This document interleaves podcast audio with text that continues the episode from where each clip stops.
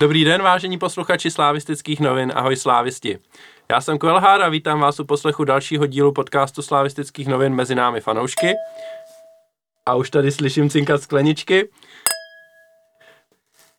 Hráli jsme totiž v Opavě, v Opavě jsme vyhráli a protože jsme hráli v Opavě, tak tady mezi náma dneska nemůže chybět Vlajkonoš, který se na to těšil jak, nevím na co, asi na první sex. Možná i víc. Možná ahoj slávisti.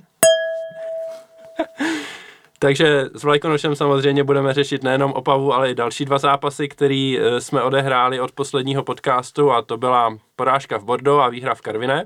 A mám tady nejenom Vlajkonoše, mám tady také pana Lamu. Ahoj slávisti. A poprvé mezi námi fanoušky vítám někoho, kdo není úplně fanoušek Slávie, ale v Slávii se věnuje profesionálně a je to novinář deníku Sport Honza Podroužek. Dobrý den, ahoj. A protože tady máme eh, Honzu Podroužka, tak nemůžeme začít ničím jiným než eh, jeho, slavným, eh, jeho slavnou účastí v podcastu Fotbal Focus před více než dvěma roky, kdy pořádně natíral vedení Slavie eh, za to, že neumí vybrat trenéra, eh, že to trvá moc dlouho a jak už to tak bývá, tak ta historie ho pěkně propleskla a dopadlo to tak, že Slavia nakonec s trenérem Šilhavým vy, vyhrála titul, tak dáme prostor Honzovi, aby se nám tady všem omluvil veřejně a vyjádřil se k tomu.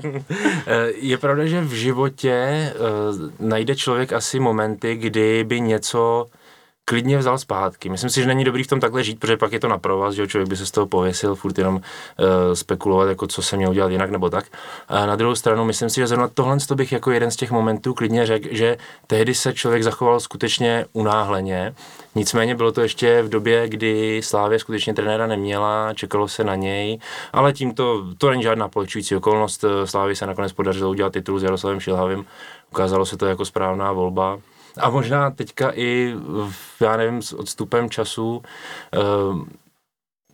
je, je možná, je možná jaksi unáhlený pak toho trenéra vyhazovat v takové situaci, v jaký byl, byť byla svým způsobem neúnosná.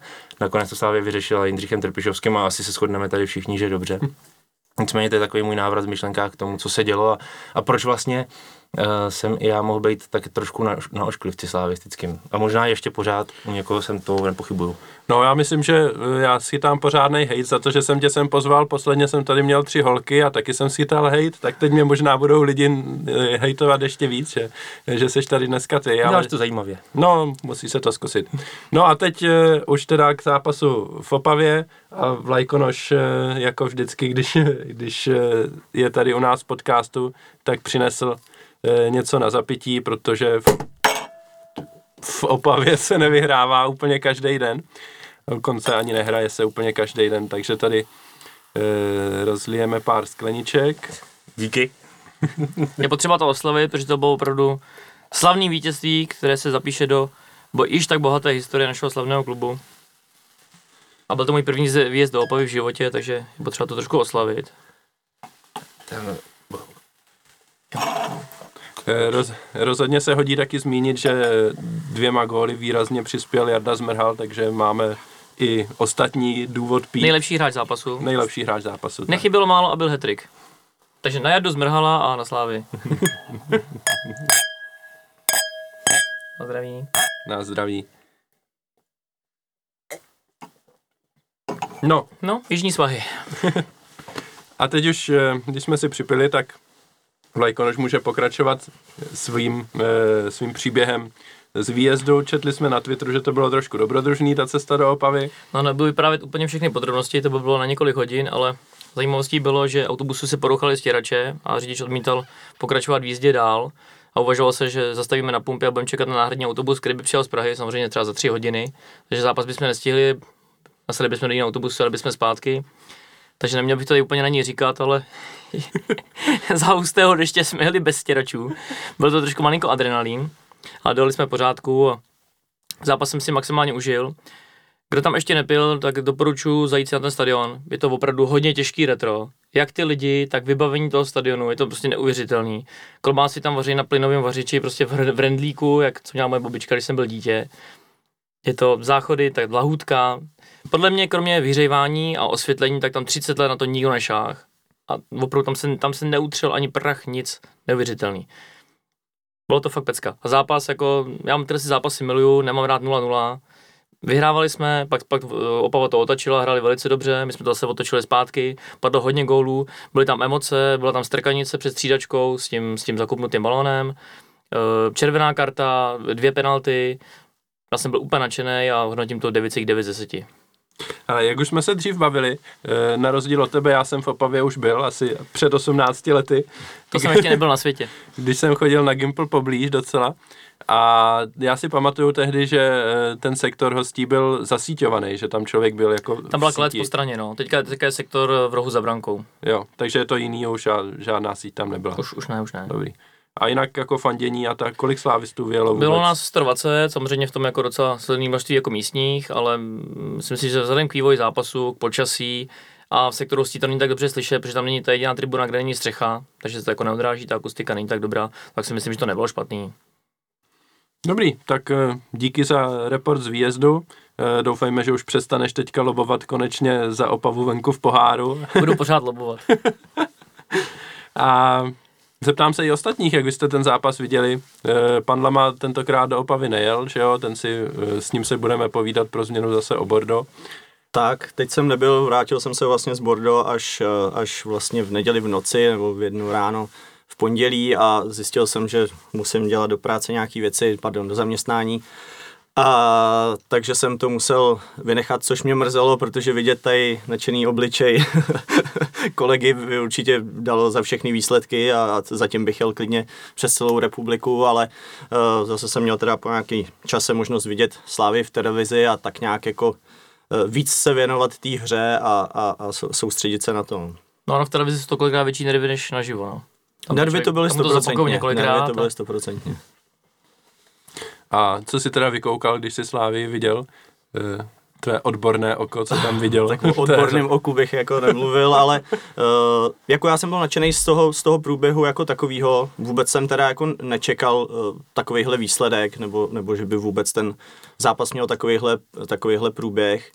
Uh, byl jsem, byl jsem z toho jako fakt nadšenej, uh, hodně mě překvapilo teda, nevím, já jsem předtím Opavu doma neviděl žádný zápas, uh, jak kvalitní mají trávník, teda v, v porovnání s tím zbytkem z toho stadionu, myslím, že to i hráči jako chválili v té televizi, to jako opravdu vypadalo ten trávník světově, to mě docela překvapilo a myslím si, že i to uh, jako přispělo tomu, že se, že se jako hrál fotbal, no, že to bylo hmm. koukatelný. Ale s tím trávníkem to je docela zajímavá věc. Já jsem se díval uprostřed týdne minulýho, když hrála Opava se Spartou. Nedíval jsem se teda na celý zápas, ale díval jsem se na penaltový rozstřel a tam to vypadalo naprosto tragicky.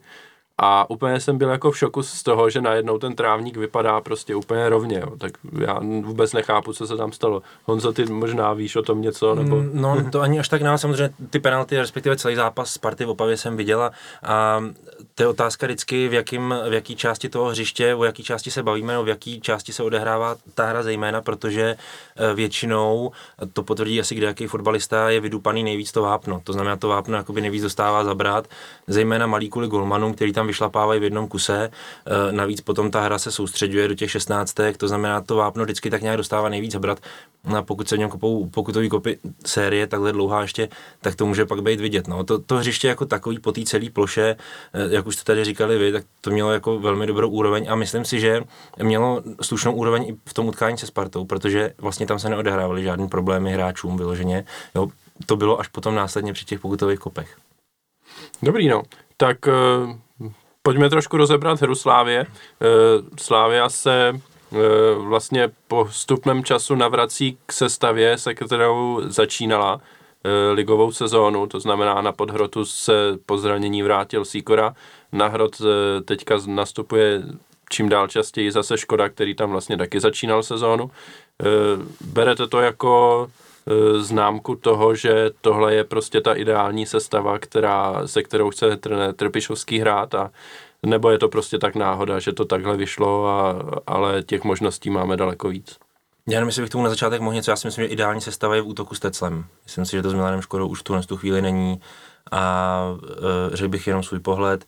Myslím si, že Milanovi Škodovi už e, tak trošku zvoní ta pomyslná hrana, jak se říká. Nevím, jak se na to díváte vy, konec konců slavistický pohled je v tomhle, může být v tomhle dost zajímavý, protože Milan si jednoznačně zaslouží nějaký ovace a to, co vlastně pro Slávy udělal v těch dobách dávno minulých, který byli velice takový ne- neutěšený a teďka se to měnilo, to znamená prošel s ní tu dobu, za kterou, když třeba přijde nějaký mladý kluk do kabiny Slávě, tak by před tím Škoďákem měl stát tak trošku jako wow, je přede mnou nějaká, řekněme, ikona toho klubu současná.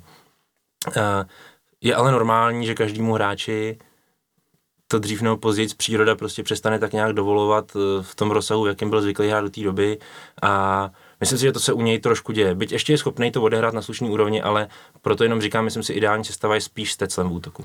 No jasně, ale tak Tecel je teďka dlouhodobě zraněný a mm, už kdo ví, co bude příští léto taky, až se bude vracet.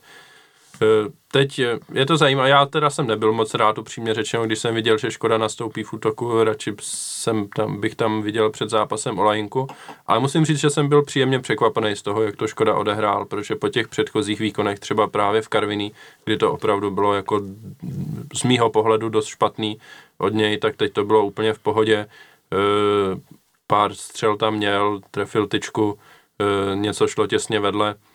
V jedné situaci, jak si všimli kolegové na Twitteru a, a na Telegramu jsme to řešili, tam byla na něho úplně jasná penalta, kterou prostě nikdo neřešil potom, ale e, to bylo ještě v prvním poločasu, tuším za stavu nula nula dokonce, nebo jo, bylo to myslím ještě před tím prvním gólem za stavu nula nula. No. A skvělý chování při té potyčce u té liny, to si myslím, hmm. že to je prostě příkladná hmm. věc. Jako. To, to, to by měl mít každý tým, by měl mít takového svýho hráče, jako má Opava třeba Zavadila a jakýho Sparta nemá třeba.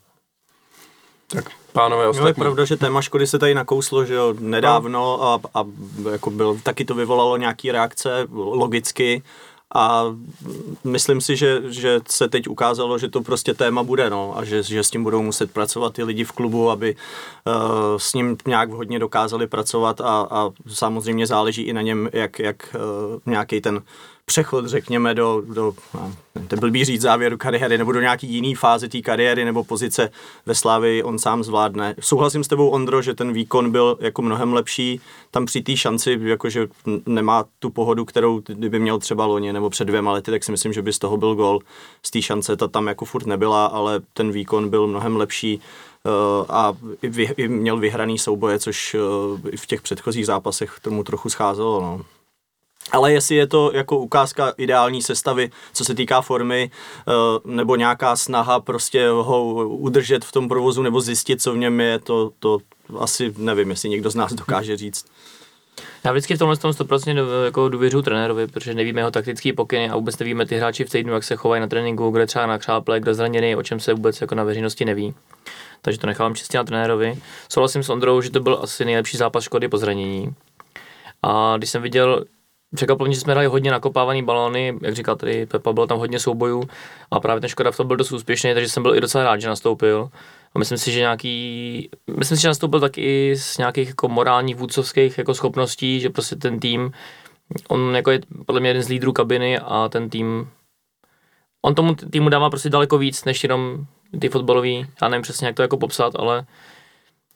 ale...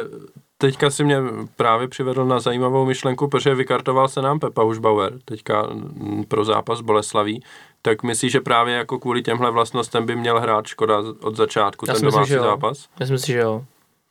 Je fakt, že byla tu zmíněná ta situace s nějakou tou strkanicí, tam se tam bylo vidět, že se jakoby zachoval tak, jak bych si to já představoval a nakonec i ta situace s tím strčením v tom vápně tam taky nějak, nějakým způsobem se nerozčiloval, nebylo to žádný teatrální, jako je u některých hráčů, prostě vzal tu situaci úplně v pohodě, což jako jsou věci, které ho podle mě jako zvedají na tu úroveň morální nebo, nebo pozice v té klubu, kdy se o něm musí regulárně uvažovat, i když třeba ta sportovní forma může být trochu slabší, než jsme zvyklí z dřívejška, no.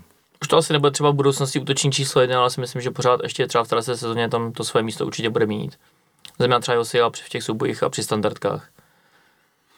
Dobrý. E, další věc na tom zápase, co, co zaujala, kromě teda Zmrhalových dvou gólů, který tady, tady musím, musím opakovat, neustále, trošku i v souvislosti s tím zápasem v Bordeaux, který se Slávii nepovedl, ale tam taky jsme mohli vyrovnat na jedna jedna a Sýkora tam pohrdl tutovkou, teď taky se Sikorovi odrazil balón před prázdnou bránu a přestřelili.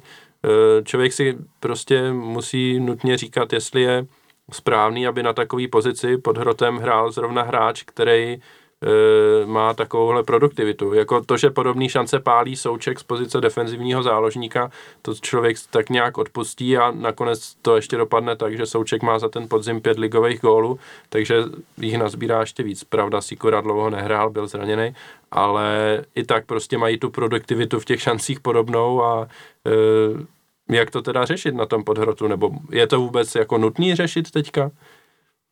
No, jenom bych k tomu řekl, že Slavia vlastně to řeší, že jo. On ne, ne nadarmo se mluví o těch Ševčících a podobných posilách, to znamená, pořád se přemýšlí do budoucna, to si myslím, že je správný přístup, protože to, co je dneska, to už nemusí být zítra, pořád je potřeba pracovat na nějakým byť vylepšování, buď vylepšování nebo, nebo nějakým výhledu, o co se opřít, stát na pevných nohách a Sikora možná není produktivní, na druhou stranu on je typ hráče, který může vytvořit například nějaký nátlak na soupeře a tak dál, je nesmírně pohyblivý, samozřejmě je po zranění, takže se taky potýká s, ně, s nějakou ještě nejistotou a tak dál, musí, musí se vyrovnávat, řekněme, s organismem, který ještě furt střebává to, to uzdravování, byť už na tom asi může být dobře tělesně. Ale, ale vlastně kdy on byl pořádně produktivní, Sikora, no, otázka je, jestli, jestli to od něj vůbec jako očekávat, a protože když se podíváme dneska na soupisku Slavie, tak zjistíme, že dalo br- branku dalo asi dvanáct nebo kolik hráčů, jo, jako velká spousta, ty góly jsou rovnoměrně rozloženy do celého kádru, Stoch je uletěný, že ten má jenom v lize asi deset branek, jestli se nepletu, ale... I, i to, kolik vlastně hráčů dává gól, tak nějak si myslím, že to snímá tlak z těch jednotlivců, že musí dát gól. Jo, protože je schopný dát gól. Jarda Zmrhal, Souček. Hmm, v tomhle ale dochází k tomu uh, extrémnímu rozdílu mezi ligou a evropskýma pohárama, kde zase ty góly prostě nedáváme a v těch situacích, v kterých, nebo v té situaci konkrétní, v který byl, uh, to byla klíč, to byla klíčová situace toho zápasu. V lize máme štěstí, že tam jsou produktivní jiný, no, ale naráží to v té evropské lize. No, a otázka je, jestli to naráží, protože to je podle mě přístup hry, nebo uh, fotbalový přístup tak, aby vlastně nepropadnul sem v té Evropě, protože když to Slavia rozbalí v lize, tak má dneska takovou sílu a tak takový postavení v té soutěži, že vlastně uh, by měla tak nějak převálcovat ve finále každýho, jo. Málo kterých z těch mužstev se jí dokáže vyrovnat herně, jo, i kondičně a tak dál, ale v Evropě už je to samozřejmě větší potíž a tam už je potřeba nějaký ten pragmatičtější přístup, myslím si ho Trpišovský volí a vlastně se mu to daří, protože on hraje o postup, jo. A jako samozřejmě chybí góly vstřelený, na druhou stranu inkasovaný, jako ještě před zápasem s Bordeaux byla ta obrana přepichová. Já s tím myslím souhlasím, ale pak to má zase druhou stranu mince, například v Petrohradu, kdy jsme do toho bušili na plný koule, jestli nebylo lepší to trošku jako umírnit a ta plichta už jsme mohli být postoupený, takže to je to vždycky, čas ukáže samozřejmě, že po bitvě každý generál, a zrovna v tom Petrohradu si myslím, že možná jsme měli hrát trošku víc jako zabezpečeně, protože pak tam utek ten Kokorin a teďka, teďka nás to může stát, že dokonce možná ani nepostoupíme, no. To jsem chtěl říct a myslím, že to souvisí ale i s tím sbíráním zkušenosti toho t- trenérského no. štábu, že jo, nejenom hráčského, že ta, ten Petrohrad m- prostě měl, bylo nějaké poučení v tomhle a myslím si, že i k, k debatě na tohle téma pravděpodobně došlo, takže teď ty výkony měly i tu druhou tvář, kterou říkáš, jako že, že, že to je, je tam i ta pragmatická část, protože přece jenom, no, myslím si, že znač, značná část jako fotbalový, slavistický určitě a možná fotbalový obce uh, začala v určitý fázi jakoby tu skupinu úplně podceňovat, natož Bordeaux, který jako je prostě výborný tým, ten začátek sezóny je stihnul v úplně katastrofické formě, ten první zápas tady od nich byl prostě špatný a ten dojem, že tam jako jedeme pro jasný postup a že je vlastně zklamání, že jsme tam jako ho neuhráli je jako snad, já nevím, prostě někdy přijde mi, že to je to až nesoudný, no, vůči tomu, jako určitý kvali, až neúctivý určitý kvalitě toho Bordeaux. S tím s tím souhlasím, no, každý zápas je jiný, ale shodou okolností, když jsi fanoušek Liverpoolu, jsme na zápase P S G Liverpool, tak P S G úplně Liverpool mleli, to bylo neskutečný. A pak v neděli teďka, že ho hrálo Bordeaux P S G, jak jsem si říkal, no, tak ty dostanou ty rychtu, to bylo neuvěřitelné, oni s nimi prostě remízovali. Jako i když jsem koukal na ty statistiky, nějaký sestřih, tak to byl celkem jako, říkám, v uvozovkách vyrovnaný zápas. Jako, myslím si, že Bordeaux opravdu není špatný tým. A P S G do té doby nestratilo vlastně ani bod, že jo? Ty byli úplně, ty byli s čistým štítem, no. Válec, no. Další věc, co bych tak jako vypíchl z toho zápasu s Opavou, obecně s celým slavistickým podzimem, je po, pro mě až jako neuvěřitelná úspěšnost Slavie venku. Já prostě na to nejsem zvyklý a zvlášť jako z těch horších let, kdy jsme prostě ven jezdívali kolikrát prostě pozlobit Příbram, že jo, slavná věta trenéra Rady. A dopadaly ty sezóny pak v těch statistikách, takže jsme vyhráli dva zápasy venku z těch patnácti nebo tři. V té nejhorší sezóně jsme vyhráli jeden a prohráli jich deset. Tak teďka máme z devíti zápasů venku sedm vítězství, jednu remízu a jedinou porážku. Berete to tak, že ta sezóna je prostě pro Slavii jako naprosto výjimečná z tohohle pohledu? A ne, samozřejmě nejenom z tohohle pohledu, ono je to doplněné i těma výhrama doma, takže prostě těch bodů máme jako máku. Ale prostě máme si na to zvykat, anebo si máme spíš užívat to, že ta sezóna je teďka takhle dobrá a ta příští třeba takhle dobrá zase nebude? Já to možná našu tím, co říkal Honza, myslím si, že to je hodně tím, že Slavie jde do každého zápasu s tím, že vyhraje. Hmm. Jo, není tam právě nějaká ta spekulace, jedeme, já nevím, tam k tomu, ty hrajou doma dobře, ty to betonujou. Prostě Slavie jde každý zápas vyhrát. Samozřejmě někdy to dře, teďka v Opavě, že jo, nebo v Karviní, ale prostě Slavie jde doma venku každý zápas vyhrát. A to mě je prostě neskutečně sympatický. Ale to je samozřejmě spojený s tím, že ty si dával vlastně do sou, nebo stavěl si proti tomu ty sezóny, kdy Slavie měla obrovský existenční problémy. Dneska je to vynikající tým, nebo na český poměry rozhodně, že jo, je to v podstatě nejlepší tým tady v Česku, se dá říct. Tak pak samozřejmě vypadá jinak i ta venkovní venkovní bilance, to jde ruku v ruce, takže zvykat si na to asi můžete, dokud to bude vypadat takhle ten kádr, a pokud tak vydrží, tak to asi takhle bude dál, no.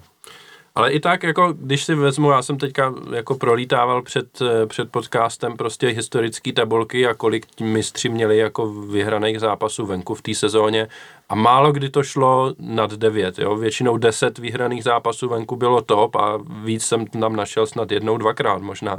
Teď Slavia, když bereme jenom těch třicet kol a nebudu brát teda nástavbu, tak prostě zbývá šest zápasů venku jenom už, to je jednak, bych chtěl vypíchnout, že je strašně málo, je prosinec a už prostě nás čekají jeden výjezd na Moravu, dva po Praze a, a tři další někde po Čechách. E, a máme sedm výher, klidně se můžeme dostat na jedenáct dvanáct, když to půjde takhle dál, což by byl jako historický unikát úplně, jo. To prostě by byla sezóna, kterou liga prostě zažila dvakrát za těch skoro třicet let. To mi přijde jako eh, hodný vypíchnutí a opravdu jako ocenění toho, co ta Slavia pod eh, Trpišovským aktuálně předvádí. Jako s tímhle určitě souhlasím, myslím si, že zrovna ta Opava byl třeba zápas, který by v, v minulých letech jsme třeba nezvládli, nebo určitě to nebylo lehký. Ukázalo se tam vlastně, že i že nějak střídání vhodný proběhlo prostě v té situaci, kdy, kdy jsme měli nějakou tu slabší pasáž. A jestli to můžu vzít víc ze široka, mě právě uh, ani, myslím si, že uh, je, je reálný být takhle silný nebo pokračovat v tom ve chvíli, kdy uh, si udržíme tu mentalitu a můžeme to doplnit i jinýma hráčema. Není to jenom o tom konkrétním kádru a o lidech, který máme teď, ale myslím si, že uh, byť jsem teda nerad tahám, máme teďka jako trošku to smýšlení, který měla Sparta jeden čas prostě před x lety, kdy ona nepřemýšlela v žádných situacích zápasu, že by ho měla ztratit. Prostě šla si zatím s nějakou sebedůvěrou, což teďka jí venku naopak chybí, že jo, a hrozně tím trpí, je schopná odehrát dobrý domácí zápas a venku to prostě nepotvrdit a úplně vyhořet. A u nás to teď aktuálně vypadá tak, že, uh, že prostě my tu sebedůvěru máme, že ten tým prostě pracuje, pracuje zdravě a, a nelítá na obláčku, ale zároveň je si vědomý těch svých kvalit a z toho vychází to, že jsme schopní zvládat ty venkovní zápasy, které častokrát jsou psychicky prostě náročnější než ty domácí, že jo, chybí nějaká ta podpora a, a, a ty týmy to mají většinou u těch třech týmů, že jo, Sparty, Slavie a Plzeň za svátek, že jo, ať si přijede skoro kamkoliv. A že tohle z nás teďka dělá ten, jakoby, aktuálně nejlepší tým, nejlepší tým v lize, no.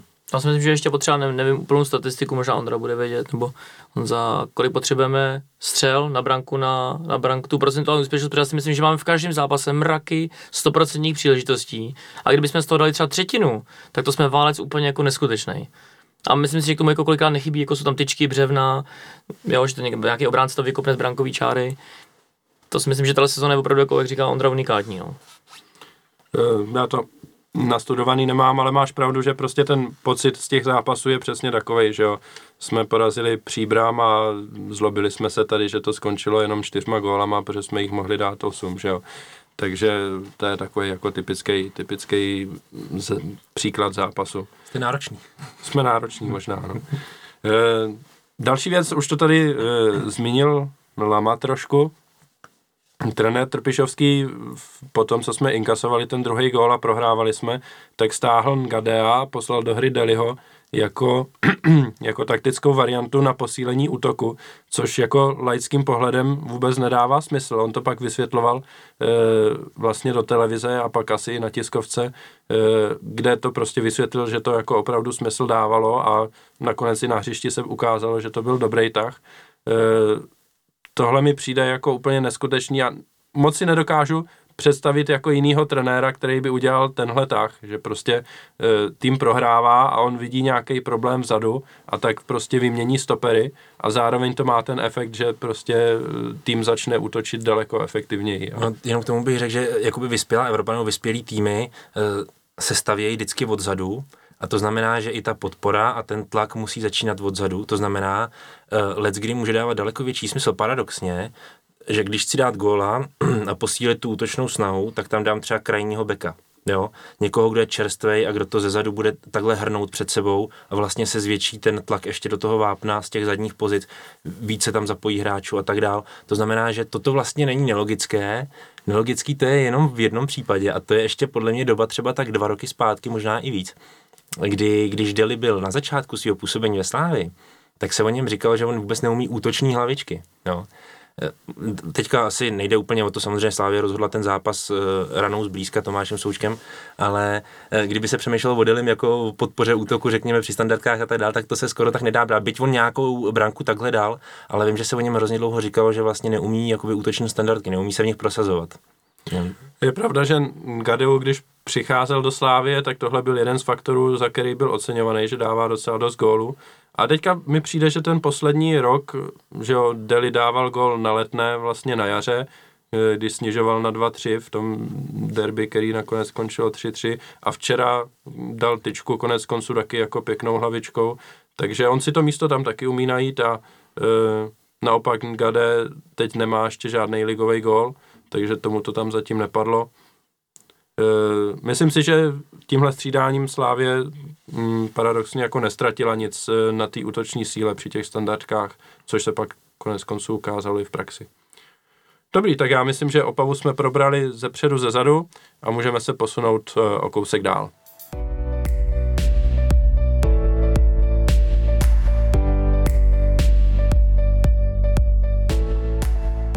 No a druhým tématem dnešního podcastu bude zápas v Bordeaux, který nepřinesl tolik radosti jako zápas v Opavě. Slavia tam prohrála dva nula. Už jsme to tady trošku nakousli, probereme to teďka trošku podrobněji. A možná můžeme začít zase zážitky z výjezdu. V Bordeaux, jestli se nepletu, byli oba dva pánové tady, Vlajkonoš i pan Lama, tak můžou říct, jaký to tam bylo a možná se dotknout i toho, z čeho nebyli fanoušci Slávie úplně nadšení. Tak já načnu první věc. První věc, která mě hodně překvapila, tak byl naprostý nezájem fanoušků Bordeaux tenhle ten zápas. Když jsem mu návštěvu ve městě, prostě tam sto procent prioritu měl zápas Bordeaux P S G v lize. Tam vyprodáno, choreografie před celý kotel, nabušený kotel, fandění, pyrotechnika, v ochozi prostě bouřili při těch akcích. Na našem zápase stadion prakticky úplně prázdný, podle mě tam ani těch šest a půl tisíce, co říkali, tam ani nebylo, tam bylo tak tři čtyři tisíce jako maximálně. Jako domácí docela fandili, nebylo to špatný, ale mě to fakt hodně překvapilo, jsem čekal třeba deset tisíc přijde. Ne, musel by tady s náma být asi nějaký fanoušek Bordeaux, aby nám řekl, jako proč, proč to vůbec jako nezajímalo. No. A on je to stadion pro čtyřicet dva tisíc, že jo? Ano. No, tak to musí zaniknout neskutečně tam. Jako. Vůbec nechápu, protože já si myslím, neříkám, že Slavia jako má lepší fanoušky než Bordeaux, to bych si jako nedovolil, ale myslím si, že i kdyby my jsme tady hráli zápas, kde nám v uvozovkách už možná o nic nebude, tak těch deset tisíc prostě sto procent přijde. Spíš si myslím, že třeba těch patnáct by přišlo, no. Nevím, tak to je taková první věc, která mě hodně překvapila, no. Nevím, co Pepa, jestli je z toho bylo. Jo, tak jako vzhledem k tomu, že tvrdili, že nějakých těch dvanáct tisíc bude, co jsem tam slyšel, že by měl být, tak potom jsem tam, tam byl docela dlouho, teda před začátkem a ještě dvacet minut předtím byly ochozy vlastně úplně prázdný a na hlavní tribuně prostě bylo já, pár stovek lidí. S ohledem na to teda zase ten Kotel, bych řekl, že fandil docela dobře celý zápas, spousta zpěvných chorálů, jako to zas jako špatný nebylo, ale nevím, jestli to bylo i tím vývojem v té skupině, jako lidi se tam očividně, já říkám, neviděl jsem kromě nás, jako, jaký měli výkony v těch ostatních zápasech, ale uh, jestli to nestálo za moc lidi, ta Evropská liga asi prostě nechytila, asi, asi díky tomu vývoji pro ně nezačala být nějak jako zajímavá a uh, přišlo mi, že i ty, co byli vlastně na tom stadionu, jakoby mimo, mimo ten Kotel se vlastně taky jako začali chytat až na, tu, až na ten střelený gól a až na tu dobrou hru a na konci třeba i na hlavní prostě řeknu fandili a byli jako vtažený do té hry, byli docela jako emotivní, ale taky v podstatě až ve chvíli, kdy to bylo, kdy, kdy viděli, že ten zápas jako směřuje k vítězství, takže asi prostě došlo k tomu, že, že prostě se tam ta Evropská liga v, při těch výkonech prostě u těch lidí nechytla, nevím, jestli pro ně nějaká i cenová politika, ty lístky zase ale nebyly tak drahý, to vypadalo jako, že by byl ten důvod. Nevím, asi, asi je to prostě nějak ne to. Mně tohle prostě přijde zvláštní, kdyby to byl, já nevím, plácnu Real Madrid, který je zvyklý prostě každý rok vyhrávat Ligu mistrů a najednou by hrál Evropskou ligu, tak to chápu, že jsou naštvaný, vůbec si to prostě nezajímá. Ale třeba Bordeaux jako historicky si myslím, že plus minus jako do té Evropské ligy občas třeba jednou za deset let Liga mistrů, že prostě do ní patří a pořád nějaká reálná, jakás taká šance tam byla. Nevím, za mě to jako zklamání a byl jsem z toho dost jako nemile překvapený, no. Což na druhou stranu ukazuje, že tady u nás v Čechách zase tak fanouškovsky na tom asi špatně nejsme. No, druhá věc, ze které si, nebo asi nejenom ty, ale ostatní fanoušci byli překvapení, byl, byly akce s lístkama. Slávisti měli zakázaný vstup do sektoru a pak se šířilo hromada polopravd a mýtů o dopravních situacích. A nakonec to dopadlo tak, že žádný problémy vlastně nebyly. A, ale zůstala z toho taková pachuť uh, u lidí a nejenom teda, co tak pozoruju, nejenom u těch, co byli v Bordeaux, ale i u těch, co tam nebyli a celý to sledovali a celý vlastně ten týden před a potom i jeden, dva, tři dny po, co, co se řešilo, tak uh, to nebylo úplně moc hezký. Nějaký komentář? Nebo to přejdeme? No, nechci to nějak moc rozebírat, ale jim řeknu svůj pohled na věc. Celkově, jak, co předvádí UEFA, nebo i u nás v lize trestání jako klubu a fanoušku, já s tím v zásadě nesouhlasím. Já si myslím, že při dnešní době prostě těch kamerových systémů a všech možných věcí, a to takhle, já jsem proti trestání jako fanoušku. Ale pokud už se něco stane, tak si myslím, že by měli být potrestaný ty jednotlivci, a ne prostě zavřít tribunu, zavřít stadion. To je trest pro všechny fanoušky Slavie, kteří třeba ty zápasy chodějí. Jo, jak tomu pak přijde, nebo třeba tam byli, jsme potkali lidi ve městě, tam byli prostě Češi, kteří žijou v Bordeaux, nefandí Slávy, občas sledují fotbal, jakože v Evropě fandí českým týmu a chtěli se prostě podívat na ten fotbal. Ty jsi to byli úplně neskutečně překvapený, vůbec to nechápali, že jo. Mně tohle to jako hodně vadí a nevím, no. Nakonec to ale dopadlo tak, že všichni slávisti se na stadion dostali a celkem bez problémů. Uh, nevím, Lamo, ty jsi měl nějaký byla... negativní zkušenosti, nebo... Uh, vím, že to lidi, jako myslím, že spíš bylo to, jakoby to nejnegativnější, uh, ta atmosféra před tím zápasem, asi spou- spousty lidí, uh, taková ta nejistota toho, jestli se tam jako opravdu dostanou, jestli to bude uh, pro ně nepříjemný. Ty, kdo jezdí jako po Evropě, tak jsou na ledaco zvyklí, že jo, na nějaký chování, dejme tomu i sekuritky nebo ve městě a, a prostě na podobné věci, ale pokud si někdo chce udělat uh, ten výjezd jako dovolenou, tak nechce žít prostě do posledního dne v nejistotě, že přijde s lístkem a, a před stadion a tam ho prostě sekuriťák bez nějakého vysvětlení prostě vrátí zpátky, což se jako naštěstí nedělo, že jo, nějaký ty rezervace elektronické se vracely na základě asi teda nějakých í pé adres nebo něčeho takového. Nicméně zase ze situace tam ve městě potom v tom obchodě nebyl problém koupit vstupenku. Slyšel jsem několik příkladů konkrétních kluků, kterým vlastně pomohli i místní lidi, že na té pokladně přímo u stadionu, kde, kde paní měla nějaký zájem kontrolovat ty ajdička, tak nakoupili slávistům ty lístky.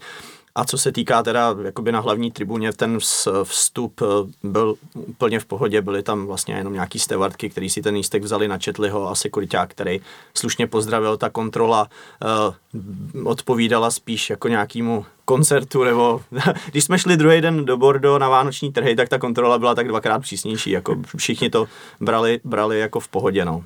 Já si myslím, že ještě byl úplně zbytečný mediální humbuk okolo předtím, úplně strašení fanoušků, to jako... částečně to chápu, že se asi báli, aby tam prostě nebyli nějaký lidi udělat nějaký bordel nebo tohle, ale nerozumím tomu, prostě myslím si, bys to měl dělat trošku jinak. Základ bych viděl nějaký komunikaci, ale to už je nějakou jinou třeba interní debatu mezi náma a vedením. To bych tady nechtěl rozebírat.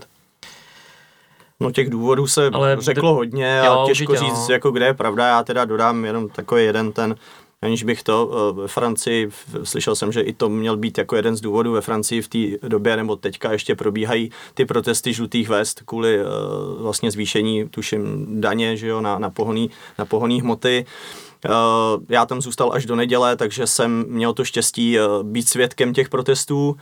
Uh, ještě vy v Paříži, možná jste, tam to bylo ještě o něco zábavnější, uh, takže asi úplně lichá ta hrozba toho, že kdyby se, kdyby to třeba proběhlo dřív a zároveň by tam bylo třeba nějaký organizovaný výjezd nás jako slávistů, takže by to mohlo být jakoby rozpoutání nějakých těch konfliktů, protože oni teda jako Francouzi, jestli teda něčím netrpí, tak jako nějakou, nějakou, nějakým přehnaným respektem jako ke složkám všelijakým a, a, a že by se teda jako nějak žinírovali, jako protestovat to ani náhodou, tam se stačí, aby se stalo cokoliv. Náš první zážitek po, výle, po tom, co jsme vylezli z hotelu asi dvě hodiny po příletu z Bruselu, byl ten, že na ulici protestovali nějaký děti ze školy, prostě zablokovali silnici s, s nějakým transparentem, za nima jeli dvě policejní auta, kde, který jenom hlásili jako tu situaci, proti nim troubili autobusy a oni jim prostě absolutně neuhnuli, prostě zablokovali celou ulici a těm dětem bylo asi čtrnáct let, jo.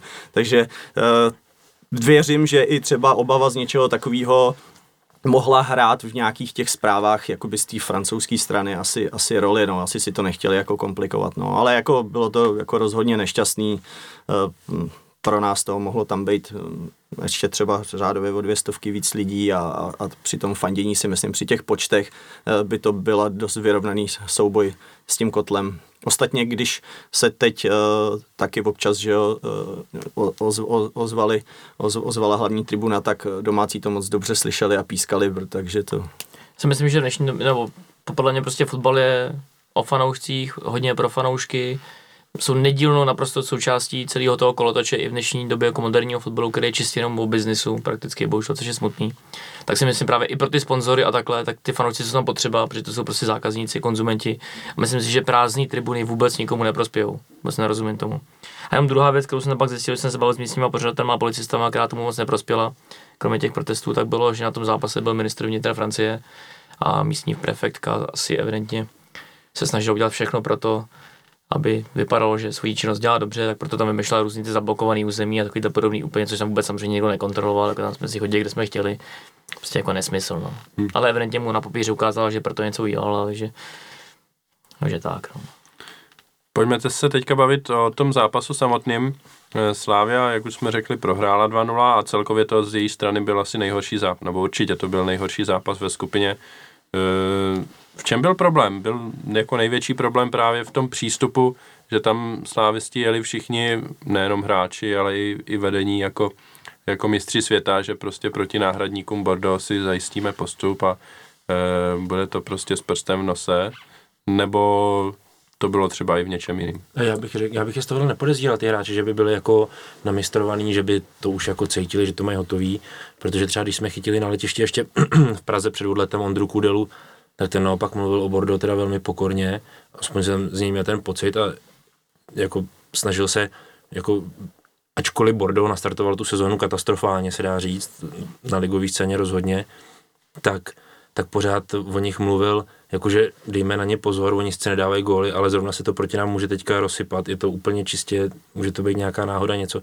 Stalo se to, navíc ještě, když vydáte do zápasu dvacetiletý kluky, navíc který nejsou žádný jako začátečníci v tom smyslu, to jsou silní kluci, rychlí kluci, jako atleticky výborně bavení, to znamená, že už z tohohle, už této podstaty je to pro vás strašně nepříjemný soupeř, hrozně nepříjemný, protože ho musíte uběhat a to už samo o sobě je strašně těžký a ukázalo se to, že jak, jak to Bordeaux nemělo až tak moc co jako ztratit, tak se do toho opřelo a ta Slavie jako působila na mě, jak jsi říkal o tom přístupu, jak jsi mluvil, tak možná jako tak unaveně, jo, že najednou zjistili, My asi, my asi teďka neuběháme. Prostě je nějaká únava, takový to opotřebování asi je normální a navíc, ty jsi to, myslím, Ondro i dával na Twitter, konec konců byl to, řekněme, třeba nějaký třetí výbuch Slávy za celý podzim a na tom není nic špatného. Navíc ještě když pro Slávy to není nic fatálního, protože to může pořád napravit. Byť samozřejmě se dostává trošku do takový jako emočně vypjatý situace, ale, ale ve který byla minulý rok úplně přesně, že jo. Ale, ale nemyslím si, že to něčemu vadí, jo. Jako naopak asi, asi není špatný čas od času v tu správnou chvíli dostat po zobáku, ten výkon špatný byl, to nemá vůbec smysl říkat nic jiného a hlavně byl špatný i od těch hráčů, od kterých by to člověk jako nečekal, že jo, ve kterých vždycky vidíte ty opory a vlastně... Od Jardy Zmrhala, řekni to naplno. Já jsem trošku měl na mysli Tomáše Součka, třeba i Miroslava Stocha, který myslím, že zažívá jako super podzim. A, a Jarda Zmrhal, ten má svoje teda jako velký přednosti, jako já teda, já vím, jak jsi, jak jsi zmrhalista, já mám teda taky jako pro ně velkou slabost v určitých jako zápasech, to rozhodně dokazuje, no. Ale tak jako nic moc se nestalo zase ve finále, ne, jak se ne, prohrálo. Ne, jako určitě, trošku si mě teďka připomněl vlastně tady s tím, e, s tím mým tweetem, e, tak jsem si vzpomněl na loňskou sezónu, kdy Plzeň taky valcovala ligu, ta ještě daleko víc, protože tam nestrátila vůbec, že jo, tam měla jednu remízu za těch šestnáct zápasů. A ta vlastně taky si vybírala ty blbý zápasy, kdy jí to nešlo, tak v Evropské lize jela prostě do Švýcarska, hrála s Lugánem prostě, který je tam pomalu v druhé lize skoro a, a prohrála tam a byl to vyloženě ostudný výkon taky od nich a asi se tomu prostě nedá vyhnout, že když prostě ten tým hraje třicet zápasů za podzim, tak prostě někdy hold přijdou nějaký ty blbý zápasy, kdy prostě se nedaří a kdy i ten výkon prostě celkově není to jenom tak, že se nepromění šance, ale prostě, že to... A navíc vezměte ten týden toho mužstva, jo, to je zápas v Karviní, zápas v Bordeaux, zápas v Opavě, to jsou vejlety jak hrom, já jsem to počítal teďka někdy do, do pondělníku nebo do kdy, do toho vlastně dne zápasu s Opavou, no čtyři a půl tisíce, přes čtyři a půl tisíce kilometrů na, na rejzování, jako během, během těch, z těch výjezdů. To je dohromady hrozná únava a samozřejmě každý jsme to zažili, když vypadneme z letadla, jak jsme na tom, tak zhruba, jo, že bychom si lehli akorát tak. No, měl jsem trochu strach z toho zápasu v Opavě, ale mně osobně to spíš přijde v tom Bordeaux jako takovej ten klasický, že vypne hlava, vypnou nohy, no. Protože e, jakože někteří hráči toho měli jako plný zuby, bylo vidět, coufal, že ho Zmrhal, to vypadalo, že to a, a za pár dní byl prostě Zmrhal fakt výborný, že jo, proti té Opavě, takže to spíš e, mi přijde, že to bylo prostě tak nějak taková ta týmová deka a, a, a prostě nepovedený, nepovedený zápas, no. Každopádně s Honzou souhlasím, že si nemyslím, že by, že pokud byly teda nějaký ty přehnané očekávání, že směřovali někde od týmu, jo, tam si právě myslím, že to bylo úplně v pořádku, že pokud, tak to bylo buď z novin, nebo od fanoušků, mnohem víc než z týmu, tam jsem, já osobně jsem teda nezaznamenal nic, co by mi přišlo nějak nepokorný, nebo že by si tam jeli pro automatický postup, možná právě jako spíš naopak, no, že, že, že moc dobře věděli, p- proti komu jako budou stát. Já myslím, jediné, co jsem z nich cítil, bylo, že to opravdu chtěli v tom Bordeaux urvat, aby to právě nenechávali na ten poslední zápas, že jo, konec konců pak i Honza Síkora po tom utkání v Bordeaux říkal, že, že už je z toho v depresi, jako nebo co, že, že už asi po čtvrtý za sebou bude hrát poslední zápas o postup ze skupiny, což opravdu asi na tu hlavu úplně jednoduchý není, ale zase na druhou stranu bych řekl, takovou kacířskou myšlenku možná, z mého pohledu by vůbec nevadilo, kdyby Slávie z té skupiny nepostoupila, protože by se v tom budování toho týmu až tak moc jako nic nezměnilo. To je jenom můj takový názor, chápu, že sportovní úspěch každý chce, to je jasný, ale myslím si, že tohle to ještě není úplně nutný na tohle to klást takový jako extrémní důraz nebo tlak.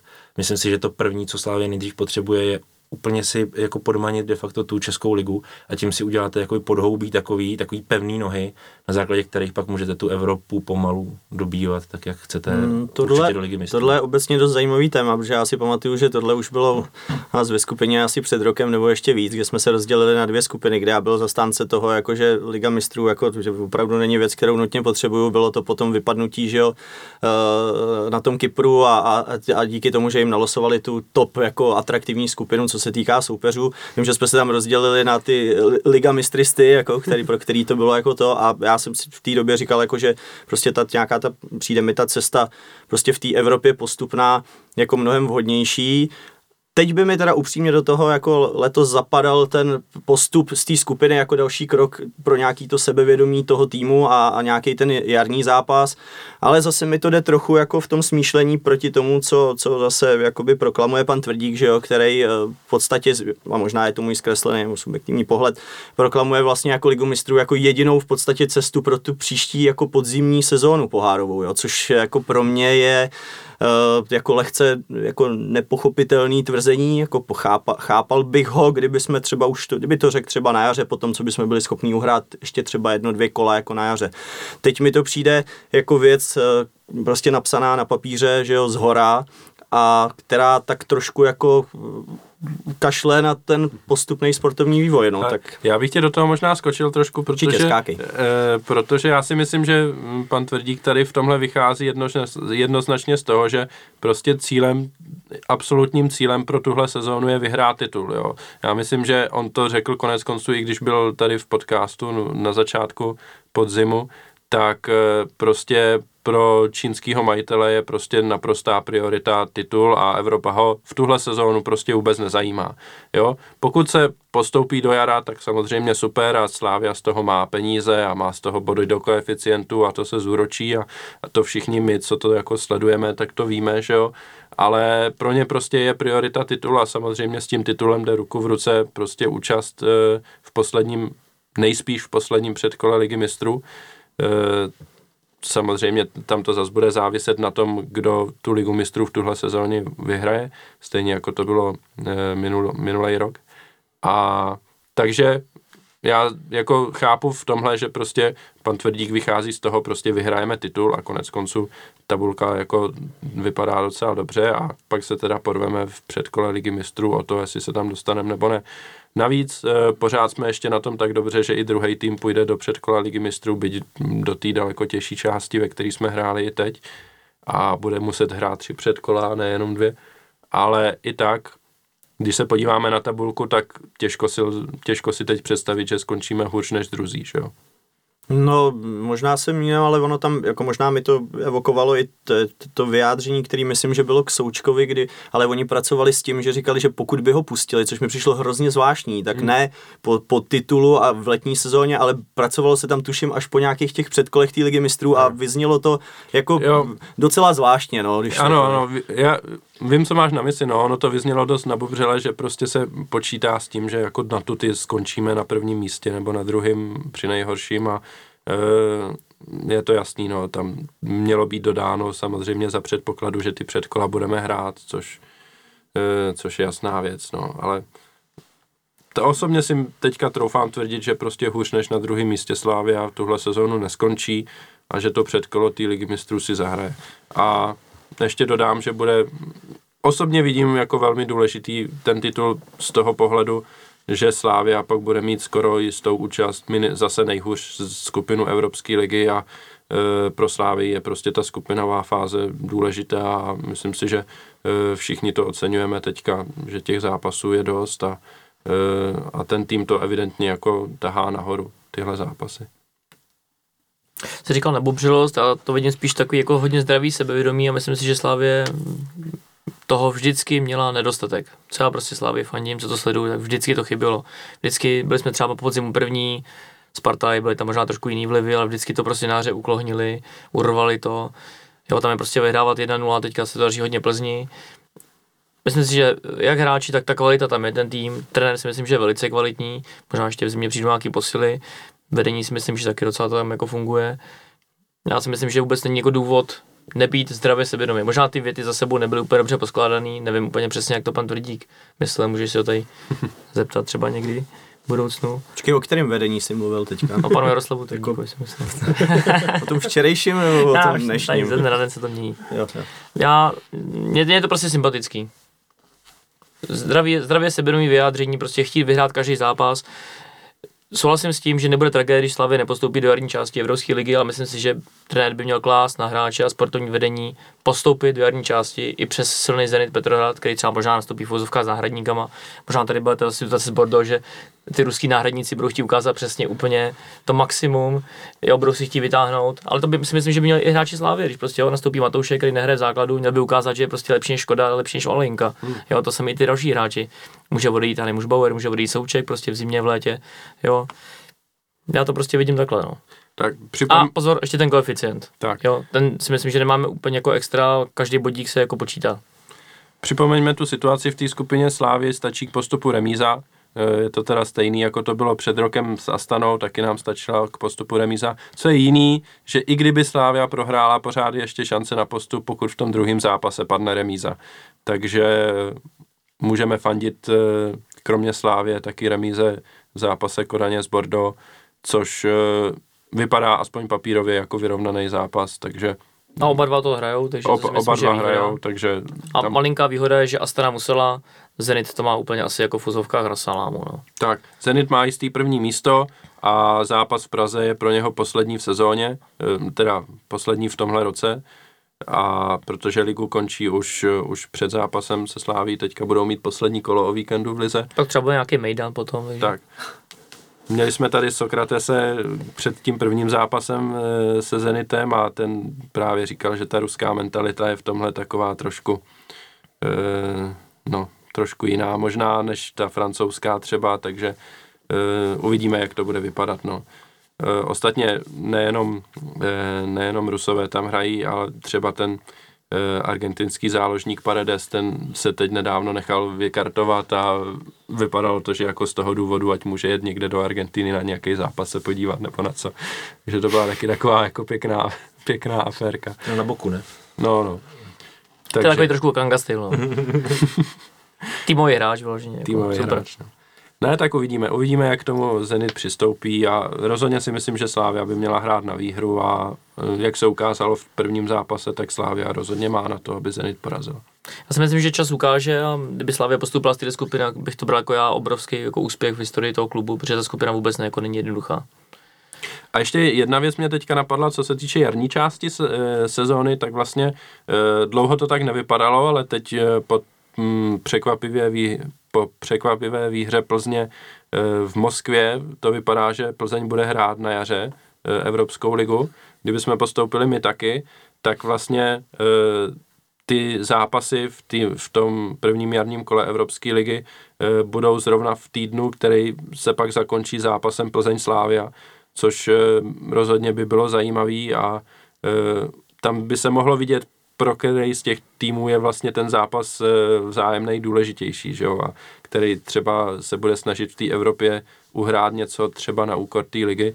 Myslím si, nebo troufnu si skoro tvrdit, že pro oba týmy, pro Plzeň, pro Slavii by důležitější byl ten vzájemnej zápas, což by možná byla škoda vzhledem k té Evropě, pokud by se tam měli šetřit trošku, ale Uh, rozhodně je to zajímavý faktor, který uh, je dobrý mít na mysli. Teď jsem to úplně napostřed, ten zápas by se hrál až po tom druhém zápase Evropské ligy. Tam je dvojzápas a teď si právě nejsem jistý, jestli ten zápas Plzní je mezi, uh, mezi těma dvěma kolama, anebo až po tom druhém. Protože tam by hodně záleželo samozřejmě na vývoji toho prvního zápasu. Jasný, a pak, pak na tom losu, že? Hmm. Pokud dostane člověk silného soupeře a první zápas prohraje tři nula, tak už jako asi do toho pořádně šlapat nebude. No. Uvidíme. Tak, Evropskou ligu jsme probrali a posuneme se rychle k závěrečnému tématu.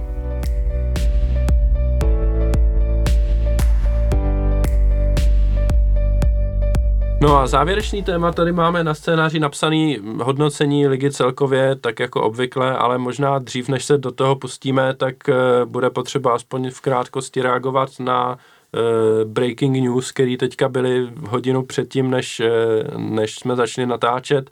Slavia zveřejnila, že zasedlo představenstvo a odvolalo generálního ředitele Martina Kroba a jeho pravomoci vlastně přebírá Jaroslav Tvrdík a jsou tam i další změny, který možná může tady zmínit spíš Vlajkonoš, který ty lidi zná líp než já, co se týče správy stadionu. Tam člověk, technický ředitel magistr Jindřich Trpišovský, který měl na starosti jako fanoušky, komunikaci s fanouškama a celkové sekuritku, zabezpečení na stadionu a tak, tak ten už ve Slavii nebude pracovat a místo něj bude pan Sluka, který bude zároveň jako generální ředitel celého stadionu, takže se vlastně sloučí dvě funkce v jednu.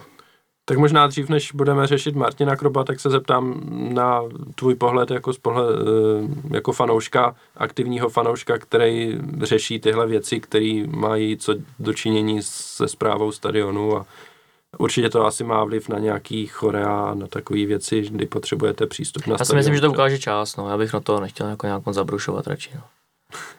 Dobře, tak odvolání Martina Kroba. Co si budeme nalhávat, asi to trošku viselo ve vzduchu už od léta, i když pan Tvrdík tady v podcastu říkal, že že to není aktuální, tak asi to nebylo aktuální v létě, ale nakonec to dopadlo, nakonec se to stalo teď. Co od té změny teďka čekat? Je to změna k horšímu, nebo k lepšímu, nebo se musíme nechat překvapit? Nikdo se nechce vyjádřit. Já to nechám na Honzu, on to se napře. A... tak, ano. Dopí si skleničku. S panákem. Uh... Já myslím, že Slavii přichází o nesmírně schopného člověka. Já nechci, aby to znělo nějak farizejsky nebo pokrytecky, ale, ale vždyť přece Martin Krop v sobě zastával ty, řekněme, ten absolutní slavismus, že takový ten úplně od narození, to, kdy vlastně se člověk tak nějak tím slavistou rodí, ale to by nestačilo samo o sobě. Z té svojí bývalé profese je vlastně zvyklý řídit firmy, je zvyklý dělat biznis a myslím si, že to je jedno z nejdůležitějších kritérií, který ho k tomu opravňovalo, bylo, že je střídmej a je to člověk, který je schopný hledět na tu finanční stránku věci. A teďka to řeknu úplně na rovinu, myslím si, že to byl jeden z těch lidí, kteří byli schopní brzdit trošku toho šéfa, toho Jaroslava Tvrdíka v takovém tom rozmachu finančním. A myslím si, že třeba tím by Slávy do budoucna mohl Martin Krop hrozně přispět. Proč se tak vlastně stalo, proč byl nakonec odvolán, to už jsou pouze spekulace. Jako, uh, řeknu jenom to, co slýchám já, uh, asi jde o nějaký vztahový věci, jde o věci spojený, já nevím, řekněme s jeho naturelem, těžko říct, těžko říct to, jako asi možná i vy víte. Já myslím si, že jako, možná k tomu je důvod ho odvolat a možná je i chyba ho odvolávat, takhle bych to asi řekl, že není ta věc černá nebo bílá. Rozhodně, řekněme, příznivci vedení Martina Kroba budou mít teď silný argument v tom, že vlastně za jeho pobytu ve Slavii eh, jednak on vlastně přivedl do, do Slavie trenéra, který vyhrál titul. Pak tady byla sezona s druhým místem a teď podzim, ve kterým Slavia zase vede ligu, takže eh, rozhodně ty úspěchy vidět jsou. Zároveň není úplně jednoduchý na ně navázat, protože už není moc kam jít výš, co se týče ligy minimálně. Takže to bude, řekl bych, těžký pro to současné vedení teďka už.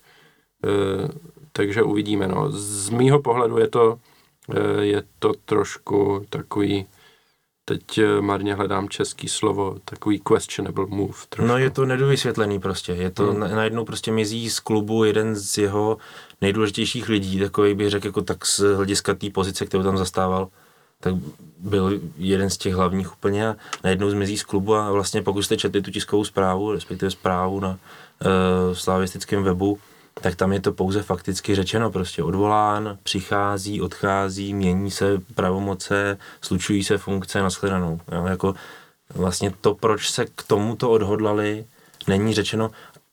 Já mě by třeba zajímalo hrozně, jste trošičku teďka stichli, se mi zdá, ale mě by zajímalo, jak se třeba k tomu staví slavistická obce, jestli je to mrzí, nebo jestli to věděli, jestli to chápou, nebo naopak, jestli je to úplně šokující prostě, jo. Je to něco, kam já vlastně nedohlídnu, co já vím jenom jako zprostředkovaně, anebo o čem si můžu udělat vlastní obrázek, špatně, blbě, nebo dobře. Ale já jako nevím, jak to působí na obyčejného fanouška, protože asi nikdo z nás tady nemůže říct, že jako obyčejný fanoušek, který prostě do toho klubu vůbec nevidí ani ťuk. Já si nemyslím, že jsem něco víc. Nemyslíš, ale seš, no. Díky.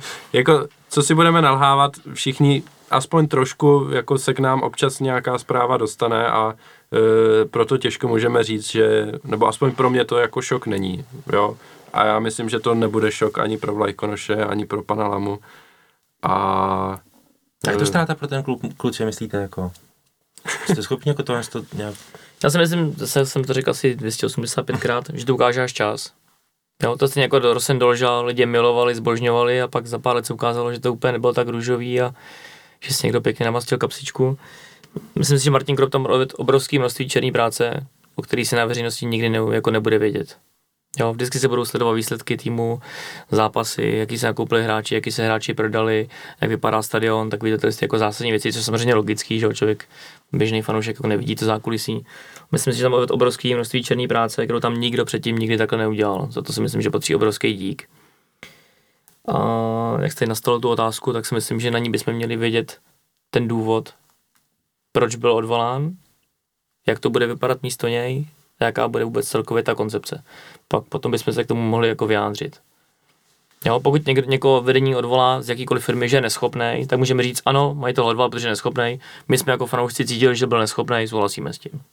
Jo, nebo tam byl třeba nějaký jiný důvod, my to nevíme, budeme fakt jako spekulovat, to si myslím, že zase spekulovat si myslím, že není úplně jako na místě, no, protože ta Slavie fakt jako funguje, fungovala, já doufám, že i fungovat bude pod tím v uvozovkách staronovým vedením, jo, těžko říct, jestli pan Tvrdík bude teďka generální ředitel, jo, Tomáš Souček povýšil, nebo jestli tam přijde někdo novej třeba v zimě, nebo po sezóně, jo, my nevíme, těžko říct, no. Myslím si, že to hodně i souvisí třeba s tím budováním té mládežnické akademie, která se podle mých informací, jako, že to vypadá velice zatím nadějně a velice dobře, takže i tam je možný, že budou nějaké personální jako změny. Pak v tom prohlášení já jsem úplně nepochopil, bylo tam trošku naznačeno, že Martin Krop bude odinstalován do nějaké jako jiné funkce, ale se bude rady, se do, ano, ale byl tam pak jako je i v rámci v rámci, teď nevím přesně, jak to tam bylo v rámci no, portfolia toho majoritního no, majitele. Jo, takže jestli bude, já nevím, ředitel Pivovaru Lobkovic, anebo bude třeba ředitel té fotbalové akademie, to my teďka jak v tuhle tu chvíli nevíme. Jo, já si myslím, že opravdu ukáže až čas. No. Uvidíme. No, pan Lama trošku za mě, tam. Za mě je to střed zájmu, je to kampaň, účelovka. Za mě je to právě relativně jednoduchý, no, jako asi souhlasím tady s Vlajkonošem, že, že myslet si můžeme, co chceme, a byly by to ale víceméně jenom spekulace. Rozho- kdo přinese peníze a, a, a vede to, ten prostě rozhoduje. A je to rozhodnutí lidí, kteří k tomu mají kompetence a udělali ho, a tím se na ně ale zároveň přenáší i určitá míra odpovědnosti, teď vlastně dá se říct maximální míra odpovědnosti za, za, za to, co se v tom klubu bude odehrávat a za tu cestu, kterou si jako zvolili. Já osobně to mám, a to řeknu upřímně, tak, že jsem sám tak nastavený, že a, a ne úplně každému to jako vyhovuje, že nemám moc rád, když, když se ačkoliv v jakýmkoliv podnikání nebo v životě člověk jako straní nějakého jiného názoru, kdy, kdy opravdu ta snaha je jet úplně čistě nějaký svůj ten a, a třeba nenaslouchat i nepříjemným pohledům jako z druhé strany. Takže z toho pohledu je to, je to pro mě asi jako ztráta, myslím si, z nějaký tý, ale jestli to, jak to bude vypadat, co se týká funkčnosti toho klubu nebo nějakého směřování, to je opravdu jenom otázka budoucnosti. No. Tam je ještě takový to známý heslo, že vysoký biznis není o emocích, ale já si myslím, že právě fotbalový prostředí je tak specifický a ten Martin Krop tam dával tu duši toho klubismu. Já vím, že prostě jeho chování třeba může některým lidem není úplně jako asi pochutí, ale pro mě to byla jako obrovská záruka toho, neumím to uchopit, jako toho ducha té Slávie, jo, ta úcta k té historii a ty další věci, které s tím souvisí, tak e, osoba Martina Kroba pro mě byla zárukou toho, že to tam prostě vždycky bude. No, mm, asi o Tomášovi Syrovátkovi nemůžeme pochybovat o tom, že by Slávii nefandil, konec konců má dlouhou historii z vystupování na slavistických fórech a z fandění, že jo, na, na stadionu, takže minimálně v tomhle pohledu bychom asi nemuseli ztrácet. Tak uvidíme, no. Uvidíme, jak to bude, jak to bude fungovat, těžko teď hodnotit. Rozhodně to vypadá tak, že minimálně sportovní část zůstala vlastně nedotčená, kdy prostě kompetence zůstávají maximální na sportovním řediteli Janu Nesmarovi a ve spolupráci samozřejmě s trenérem Trpišovským.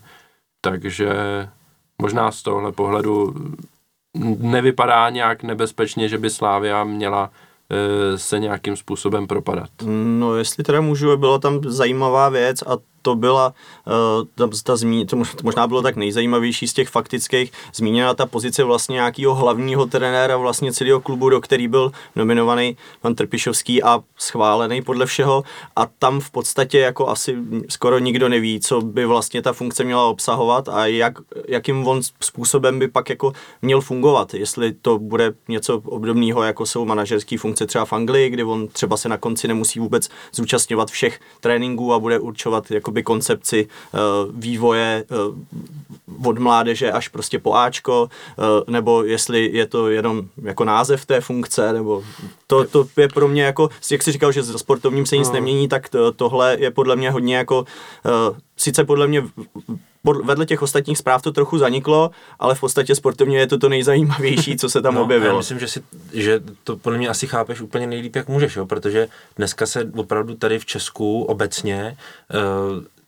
uh, nechci říct, že kašle, ale máme dlouhodobě problém s tím, aby se navázala co nejlíp mládež na dospělý fotbal a myslím si, že tady na Slávii toto chtějí uchopit a chtějí touto cestou jít tak, aby skutečně hráči Slávie, tím myslím ty prckové malí, ať už jsou to přípravky, mladší žáci, starší žáci, aby byli co nejrychlejc a nejladnějc připravovaný na ten fotbal v Ačku Slávie. Jo, ne, neříkám obecně pro dospělý fotbal, ale protože Trpišovský přijde za mládežnickýma trenérama a řekne jim prostě, jak oni to hrajou a do čeho je potřeba ty kluky trénovat a připravovat. Pokud to takto je zamýšleno, tak je to mimořádně vizionářský krok. Ale taky mimořádně náročná pozice, že jo? Hmm. To jako zvlášť to, jako ale... skloubit to s tím, že je opravdu jako je tím trenérem ale... toho Ačka, který má jako dva zápasy týdně, že jo? Jasně, ale teďka zase, já vím, že to bude možná znít jako drsně nebo něco, ale on skutečně, Jindra Trpišovský, má nějakou dobrou pověst, řekněme, v těch trenérských kruzích a je za to taky jako opravdu dobře zaplacený a ta, to je stejně jako u Honzy Nezmara, pokud je braný jako elitní manažer, u Jindry jako elitní trenér, řekněme, tak opravdu oni musí přijímat odpovědnost větší a větší, aby to mělo, mělo smysl. Já proto třeba jsem se několikrát chytil jenom takhle na stolem téma, ještě krátce, protože mě to tady s váma baví, tak to řeknu jenom takhle. Já bych třeba pouštěl v létě Tomáše Součka pryč, okamžitě. Za tři miliony eur, za čtyři miliony eur, za šest milionů eur, tím spíš. Pustil bych ho pryč okamžitě z jednoho důvodu, protože by se vytvořil další zajímavý hráč, který už sice v té době v reprezentaci byl, ale mohl by ještě prorazit ty svoje limity, který si myslím, že už tady v podstatě líže. Tady už je opravdu na skoro maximální své výkonnosti, když na ně koukám dlouhodobě, jak hraje vynikající.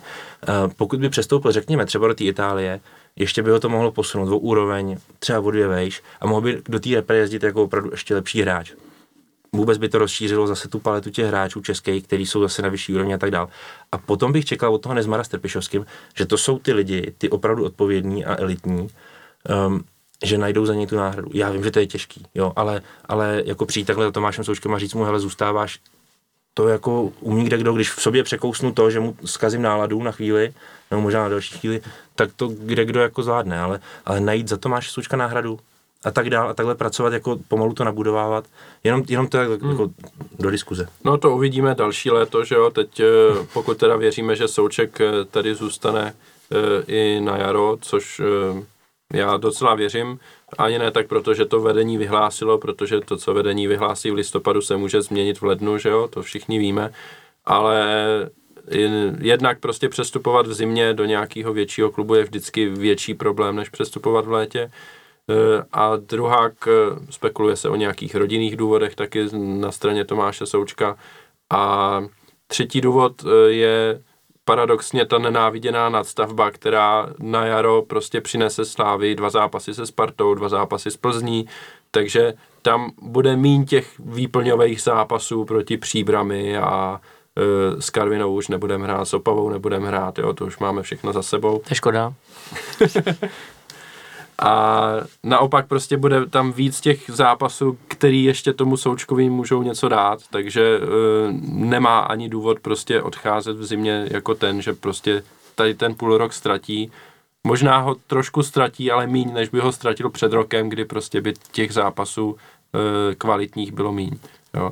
Tak e, uvidíme. Jinak podle mě prostě Souček je naprosto nenahraditelný hráč v českých podmínkách. To jako e, myslím si, že poznáme, až, až jednou odejde, že, e, že to, co jsme tady měli za poklad, je, e, je prostě hráč, který se rodí jednou za generaci. Já už jsem slyšel teda o hráči, který je jeho typ a byl by schopný ho do jistý míry nahradit. Z české ligy. Ano, ano, český hráč. Po, poděl se. Teď e, nehraje v Česku, teď hraje na Slovensku.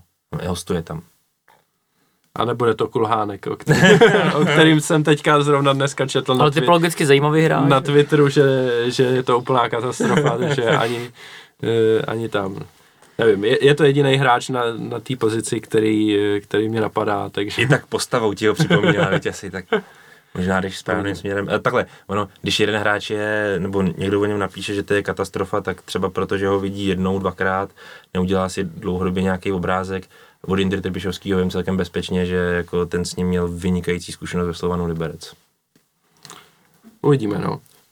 Já když na to navážu, teda mi se líbilo, kluci tady mluvili o té sportovní koncepci. Tak ještě zpátky, když se vrátím k tomu vedení, k tomu nejsem žádný expert, nikdy jsem žádnou firmu nevlastnil, nemám žádný prostě stamiliony, neřídil jsem desítky lidí, takže říkám jenom svůj laický fanouškovský pohled. Já si myslím, že tam hodně důležitý nějaký soulad v tom vedení, právě mezi tou sportovní částí, ekonomickou částí, nějakou třeba marketingovou a tak ty ostatní složky, aby ten klub fungoval nějaký koncepci, nějaký bázi, prostě jako v souladu. Jo, aby ty lidi si na rovinu řekli své názory, třeba spolu nesouhlasej, ale aby to šlo v souladu. Já bych totiž nerad, aby to dopadlo jako tady kluci přes řeku, kde ten budget jako je neomezený prakticky. Jo, každý rok to tam zatopí, půl miliardy, miliarda, to nehraje jako roli, ale tady nějaký sportovní koncepce mládeže, sportovní koncepce A týmu, kde každý teda půl rok, rok se v ní nějaký trenér zahraniční, pak český, pak to tam různě látají. To si myslím, že nemůže prostě dlouhodobě fungovat, a abych nerad, aby Slávy takhle dopadla. Hmm. Jo, aby opravdu ten majitel jako tam dával ty peníze, poklad si ty svoje po nějaký podmínky, musíte hrát tohle, tohle, tak to nějak má vypadat. A pod tím to vedení si to řídilo, sportovní koncepci máte na starosti prostě Nezmar Trpišovský. Někde jim, když to bude fungovat, někde jim prostě o to nebude kecat. Jo? To je otázka, teprve si myslím, protože možná čínský vlastník to Sinovo možná bude mít tendenci používat nějaký svoje odborný zaměstnance na sportovní stránku, aby třeba do toho částečně zasahovali nebo byli ku pomoci. Jasně, já jsem nemyslel, aby jako tlačili ano, něco, ano, aby neřekli prostě my to platíme, bude hrát tenhle ten, to si myslím, že prostě nemůže fungovat. Ale kdyby jim řekli, my to tady děláme takhle, máme tady experty, já nevím, tam se spekulovalo, že jim pomáhají nějaký experti, analytici z Premier League, jo, je to klidně možný, třeba nám to pomůže, já to nerozumím tomu, jsem fakt like. Jo, ale já jsem myslel spíš tak, aby opravdu ten trenér s tím sportovním vybíral tam ty hráče, jo, Tomáš Souček odejde, my tady máme dvě, tři náhrady, jo, domluvíme se s ním, tenhle přijde, peníze, majitel to zaplatí, aby to prostě nějak fungovalo. Aby to nebylo jako no, tam, tam z druhé strany řeky mi to prostě přijde kočkopes, no. no. Trošku si mi teďka připomněl právě jeden tweet, který přišel v reakci na, na, na tohle právě od jednoho z fanoušků Sparty, který jako vypíchl, že Slavia funguje na hřišti všechno skvělý a mění se vedení, ve Spartě nefunguje nic a všechno tam zůstává. Je. Takže to trošku... Já jsem teďka v zákulisí slyšel, že to bude trénovat ten kůň. Kalnerový. Kalnerovec kůň, no. Za čtvrt miliardy. To je ale miliardy. Docela zajímavý, to děkuju, že jsi to nastolil, protože když tu máme Honzu, ten je proslavený tím, že si vždycky v podcastu zavaří. A dneska zatím byl úplně bez konfliktu. Já bych se já ho čekám, rád zeptal na jednu věc.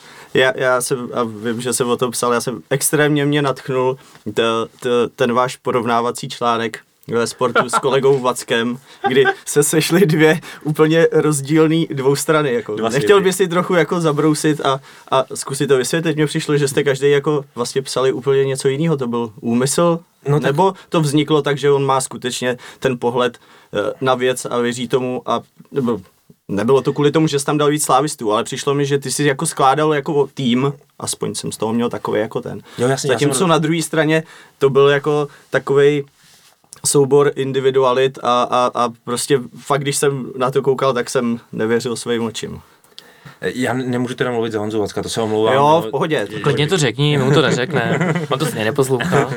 Ne, to bych, to bych fakt jako i nerad za něj, protože to si myslím, že není fér vůči němu.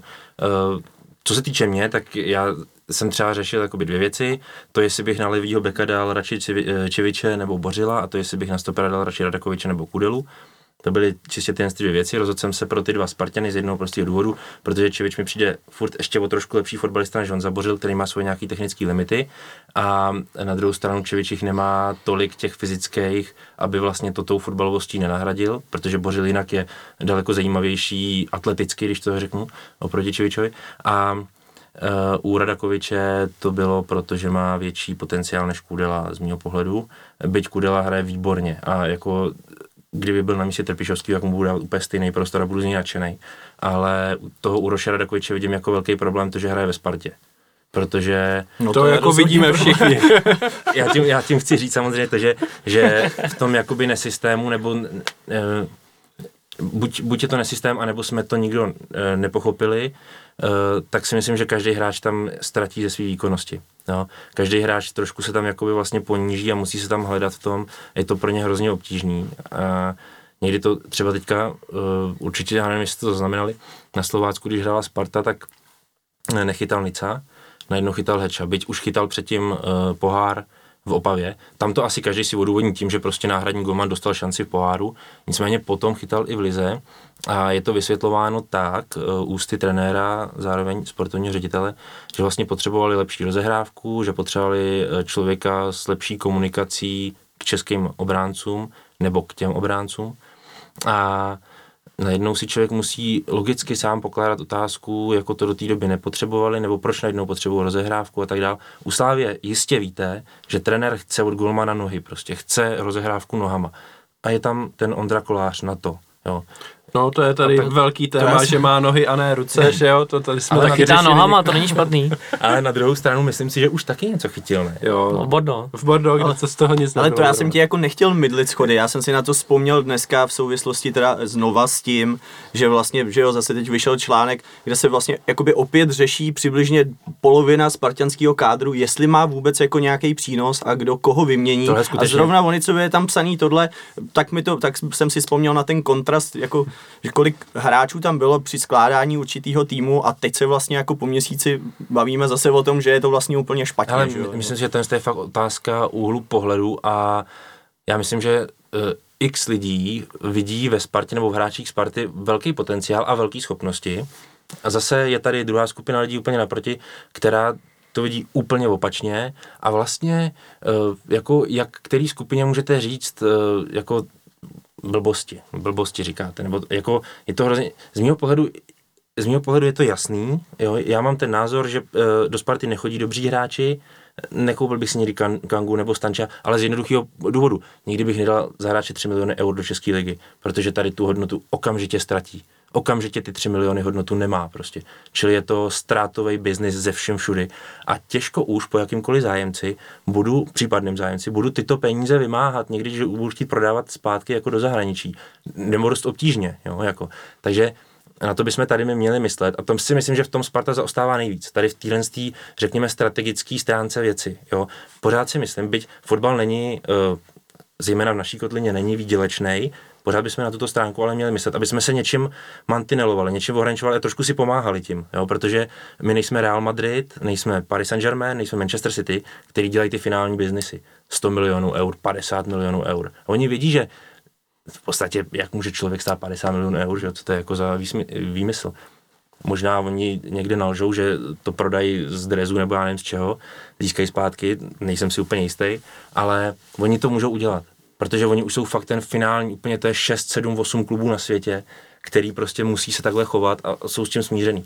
My v Česku tady jsme, řekněme, ne druhý, ale třetí, spíš čtvrtý uh, sled těch klubů, který musí tak nějak pochopit ten ekosystém fotbalový, to, kdy se ty kluby vzájemně požírají, kam až to jde, jo, a proto mi nedává smysl to jednání a počínání Sparty a proto mi třeba dává víc a víc smysl počínání Slavie, byť někdy uh, taky třeba bych nešel do Olajinky za takovýchhle podmínek, nešel bych do Baluci za takovýchhle podmínek, ale to je jenom otázka no. Uh, nějakých dílčích věcí, ale myslím si, že Slavie to dělá daleko víc pochopitelněji, ten fotbal. No z tohohle pohledu nás čeká zase další zajímavý přestupový období, už tak, několikrát, no.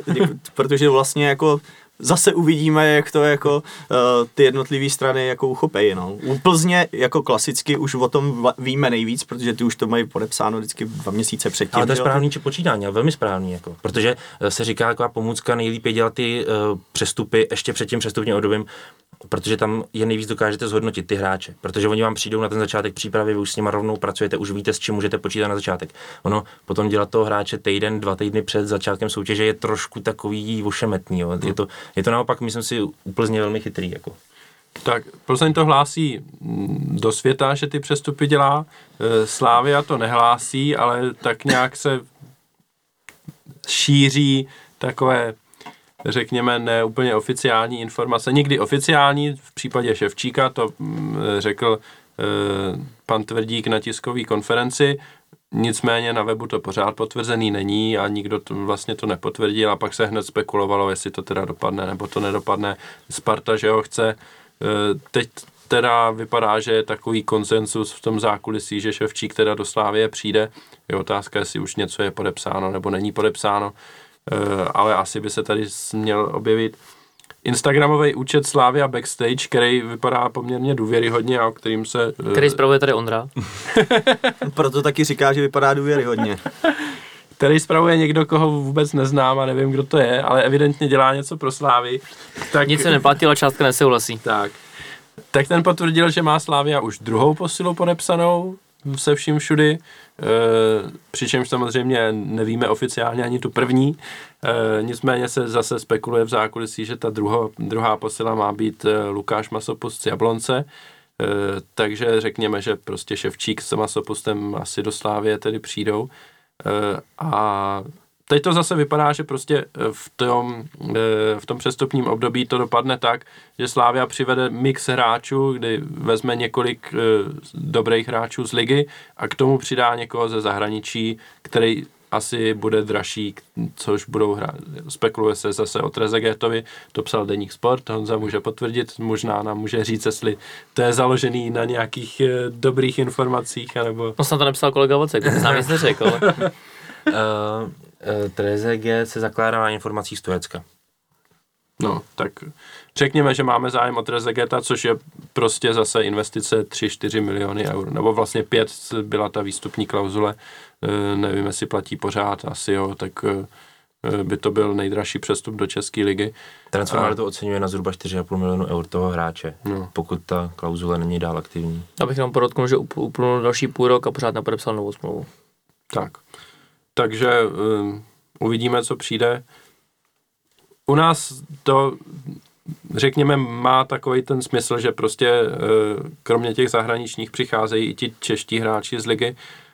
Uh, Sparta vypadá teď, že po těch uh, vyloženě zahraničních, uh, zahraničních nákupech taky asi najede na tenhle systém, kdy teď se spekuloval zrovna dneska, že Hanousek půjde z Jablonce do Sparty.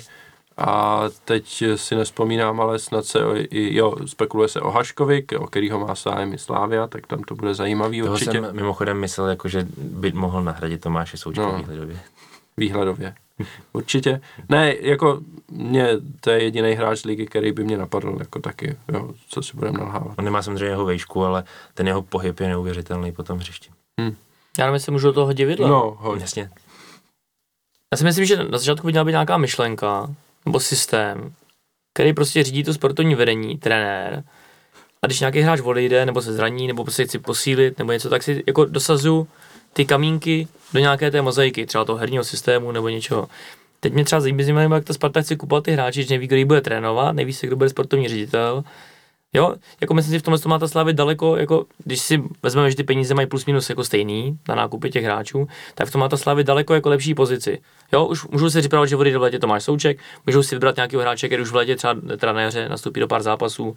Jo, ta, ta změna může být jako, nebo vidíš, že nám chybí Podhrod, koupíme Podhrod. Jo, ta Sparta, jako já vůbec třeba si nedokážu představit, tak to tam může jako fungovat, jako Křetínský někomu zavolá, hele, tak blíží se zima, koho koupíme, tak Šťastný zavolá trenérovi, takže sám sobě, druhý telefon zvoní. Jo, já úplně si to nedokážu představit, jako, co, jak se to tam děje, kdo ty posílky jako vybírá, nebo přijde mi to jako vtipný, no. Tak minimálně můžeme mít e, jako optimistickou náladu v tom, že těch dvanáct bodů náskoku, který teď máme na Spartu, e, asi Sparta na jaře nedožene tímhle způsobem. E, byť e, jsou lidi, kteří si myslí, že Sparta půjde nahoru. Konec konců já jsem mezi něma. Já bych je taky ještě neodepisoval, no. Ale těch dvanáct bodů už je jako opravdu hodně na to, že máme před sebou třináct kol plus nadstavbu. Zkusím jenom vzít matematicky, teď je kolik sedmnáct kol odehraných, Slavie dosud prohrála. Ve dvou ligových zápasech v jednom remizovala, je to no, pravda? No, takhle. osm ztracených bodů. Ano, ano, a to znamená čtrnáct výher, že jo? No, no. Takže je to nějaká, nějak když to zacyklíš prostě, jak zjistíš, že v těch zbývajících třinácti ligových zápasech do konce základní části to průměrně vychází na ztrátu nějakých šest bodů, spíš ale tak pět, že jo, matematicky. Ondra by trval do matice. Já, si, já, no, já jsem myslím, zrovna od té doby, čekal. Co si řekl, že to vezmeš matematicky, jsem se velmi bedlivě díval na jeho Ondra. Výraz. A velmi se změnil, jako jo. Tady... Pí na entou krát, děleno, lambda. Já jsem myslel, že, že, že tě tady dostanu jako na tenký let tím, tím článkem, ale ty jsi tam zase dostal sám zmínkou o matematice. Opět se nahodil na kolej. Ale... Mluvíš o, pro, o provaze v domě oběšencově, takže to bude. A jenom ať to dokončíme, ono, podívejte se na to, jak vlastně náchylná ke ztrátám je Sparta, jo, takže ono sice jí člověk nechce odepisovat, na druhou stranu jako ten předpoklad, že by dohnala Slávy je jako těžce ne, nepočítatelný.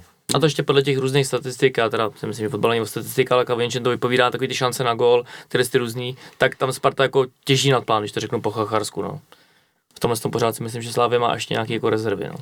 No, ale tak pořád je teoretická šance, že tam v zimě nastane nějaký velký třesk, něco se tam změní třeba. Když by Zdeněk Šťastný se stal generálním ředitelem. Tak. S koněm. S koněm. Sportovní ředitel odvolá trenéra a nahradí ho někým jiným, nebo tak. Jako jezdit na koně na, na stiskovku, to bude. Tak uvidíme, no. A samozřejmě v ruku v ruce s tím musí taky to, že Slavia půjde dolů, že jo. Pokud by se náhodou stalo, že Souček odejde už v zimě, tak si myslím, že Slavia bude mít problém. Uh,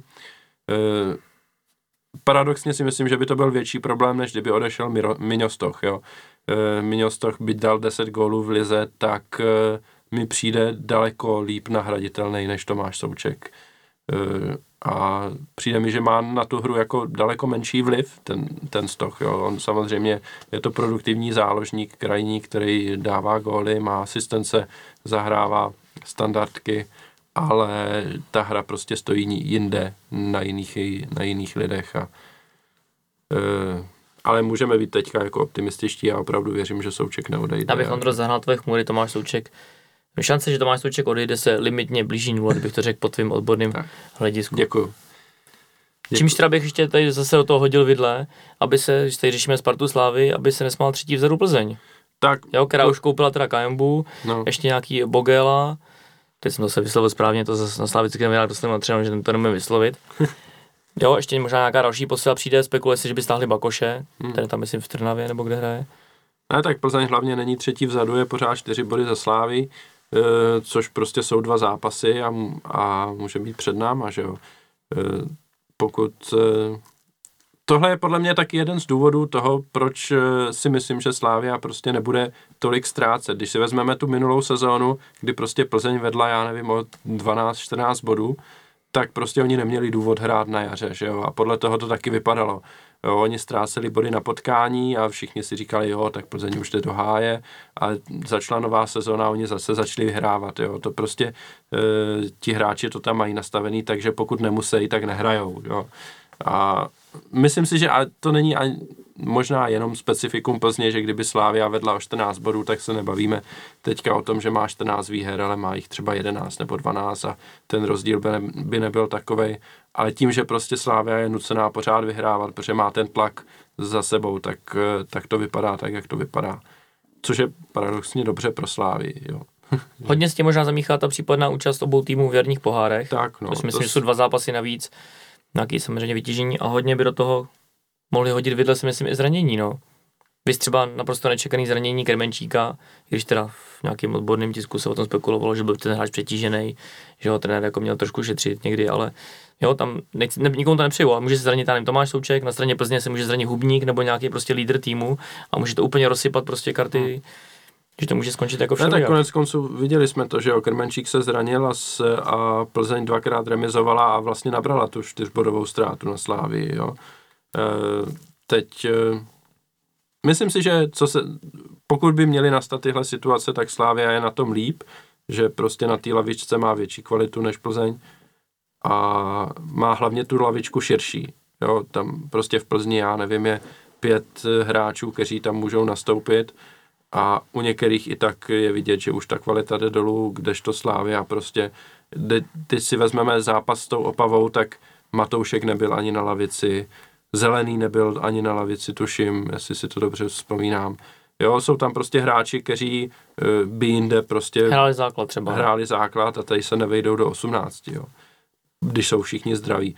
Plus máme Fanburena zraněnýho, že jo, který se teprve teďka vrací, máme Tesla zraněnýho, ten kádr je neuvěřitelně široký a připravený na to, že když se někdo zraní, tak ta kvalita neklesne.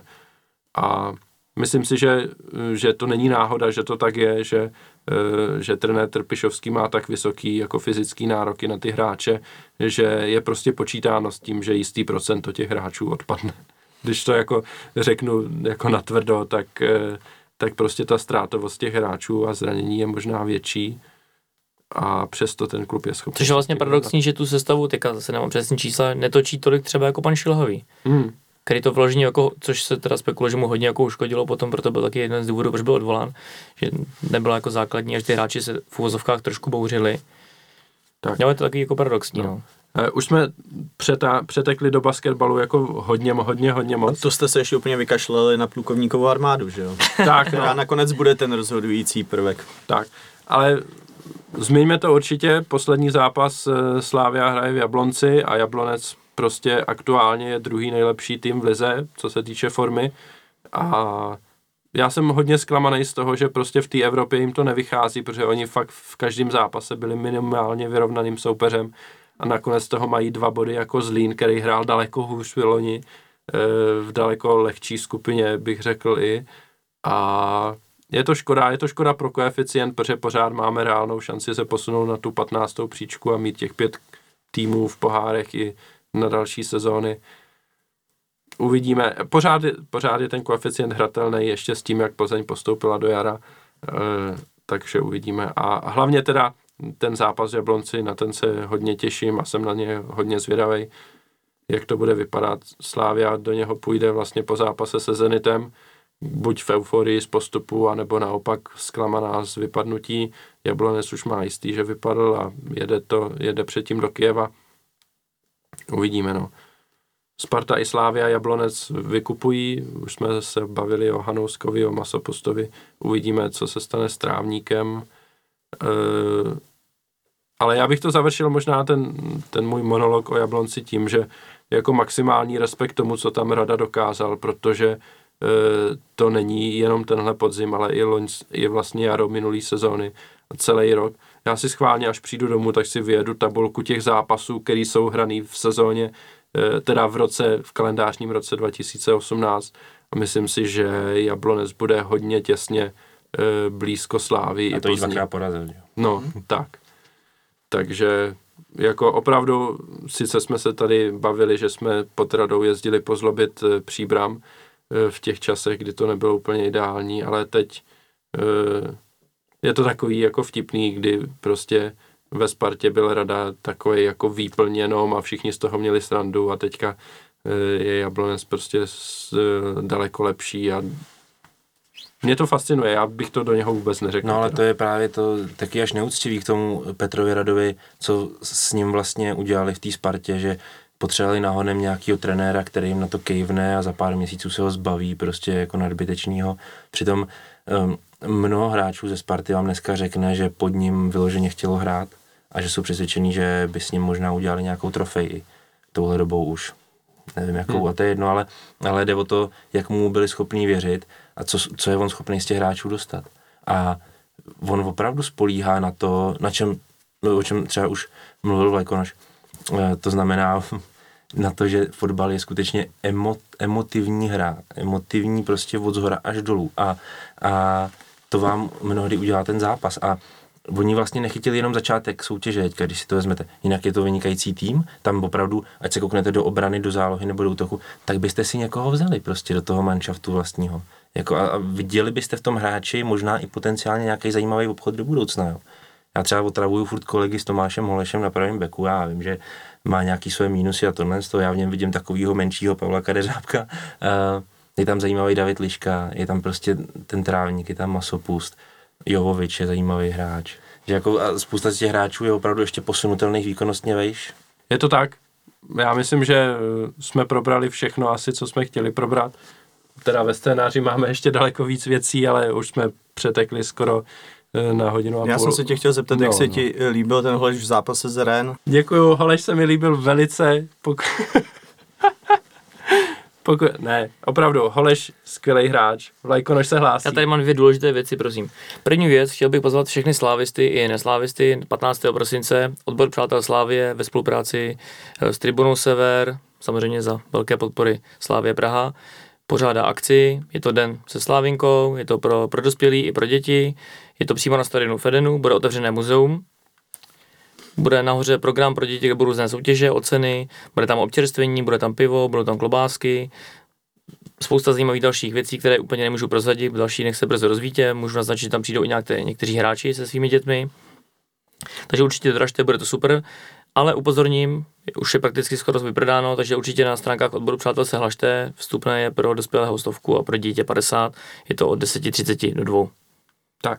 A druhá věc, blíží se Vánoce, takže všechny zvu koupit si k nám do fanshopu do Edenu slavistického Ježíška. Tak, můžete tam, můžete tam potkat milého prodavače upomínkových předmětů. Přesně tak.